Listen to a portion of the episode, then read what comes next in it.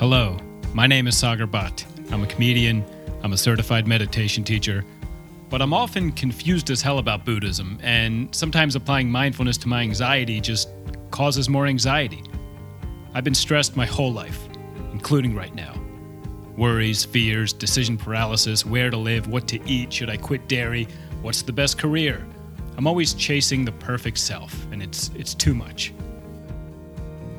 So I've been drawn to meditation and Buddhism, one, to get relief, and two, to possibly uncover what's beneath the surface, to really look at my mind, all of these assumptions I carry about reality that guide my behavior.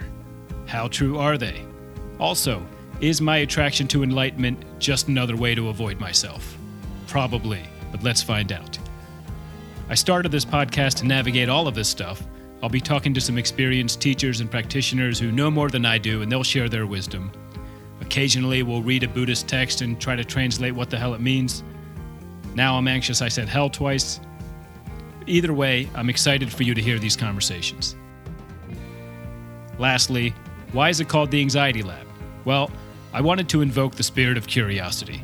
Whatever you're feeling or thinking, throw it in the lab. Observation is always available. So that's what I'm trying to do here. Thanks for listening and stay tuned. Was that any good?